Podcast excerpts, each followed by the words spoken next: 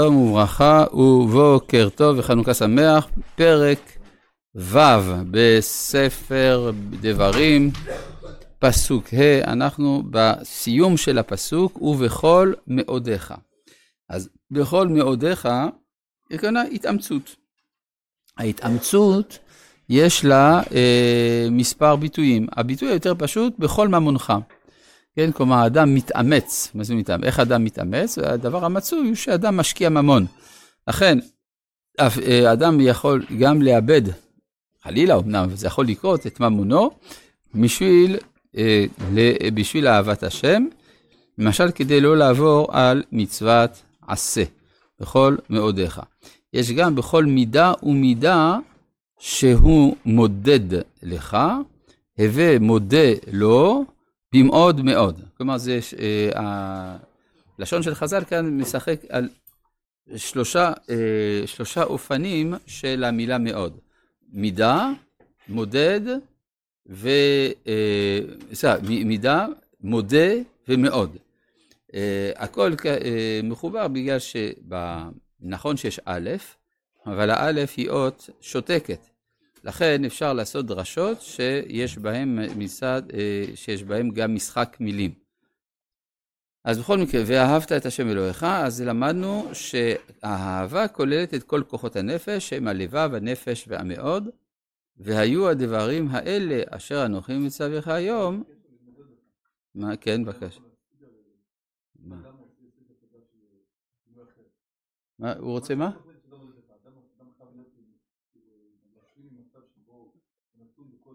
משלים אחרי שזה קרה.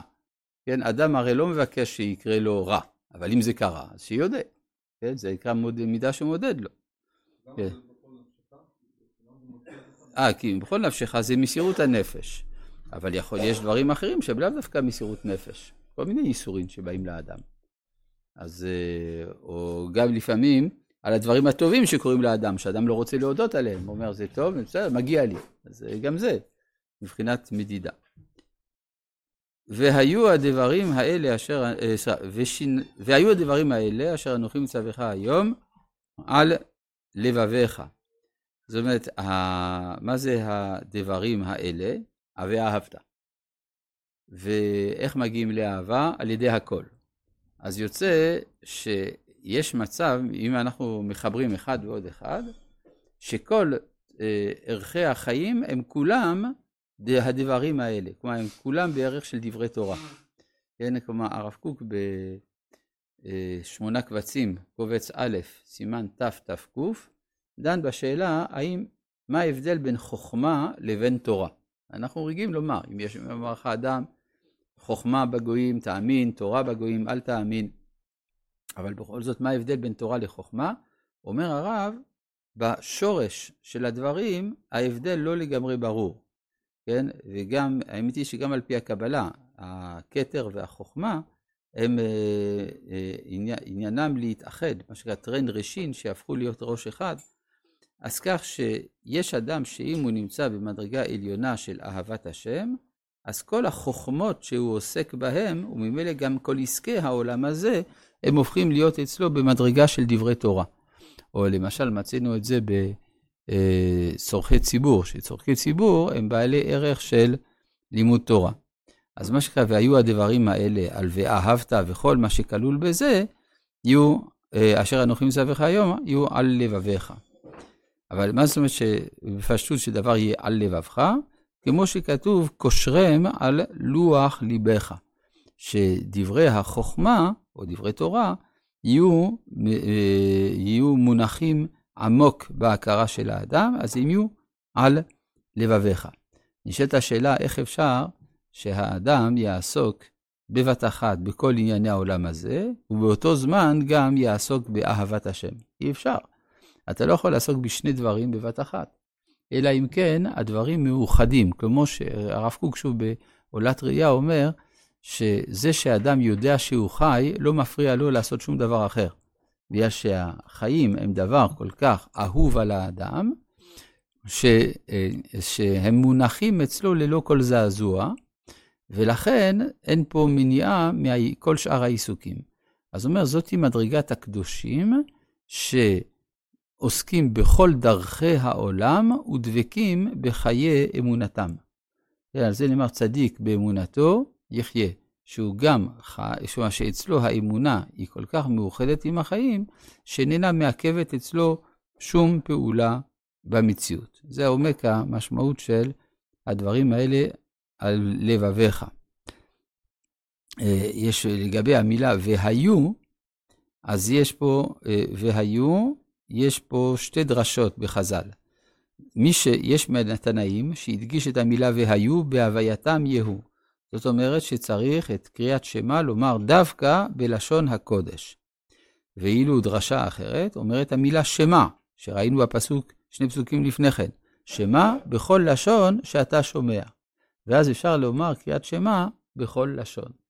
מה המשמעות של הוויכוח? מסביר הרב אשכנזי, שאחרי שפסקה הנבואה, ממילא העברית שאנחנו מדברים איננה העברית המקורית. העברית המקורית זה לשון הקודש, כלומר, השפה של הנביאים.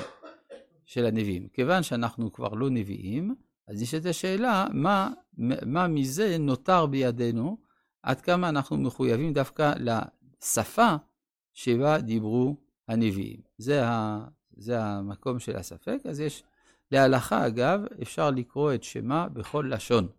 אדם יכול לקרוא את שמה בצרפתית, בגרמנית, בערבית, באיזו שפה שהוא רוצה, ויכול לקרוא את שמה. זאת אומרת שרוח הקודש של האומה נמשך גם אחרי הכלים היותר רחוקים של השפה של האדם. ושיננתם לבניך, ודיברת בם. משבתך בביתך ולכת בדרך ושוכבך ובקומך.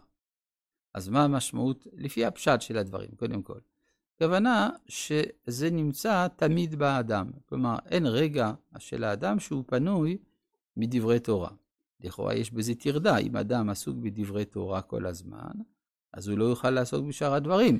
אלא הכוונה שאצלו, כיוון שהוא התמלא בדברי תורה, ממילא כל היחס שלו למציאות הוא יחס של תורה. כן.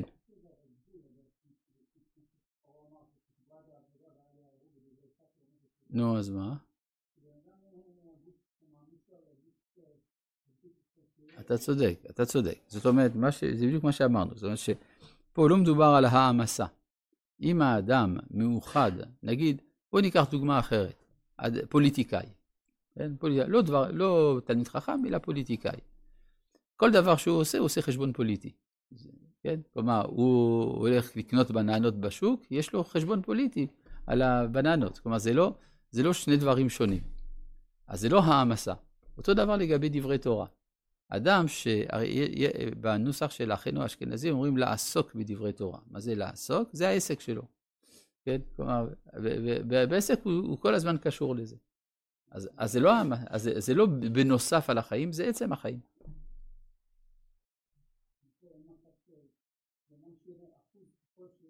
נו.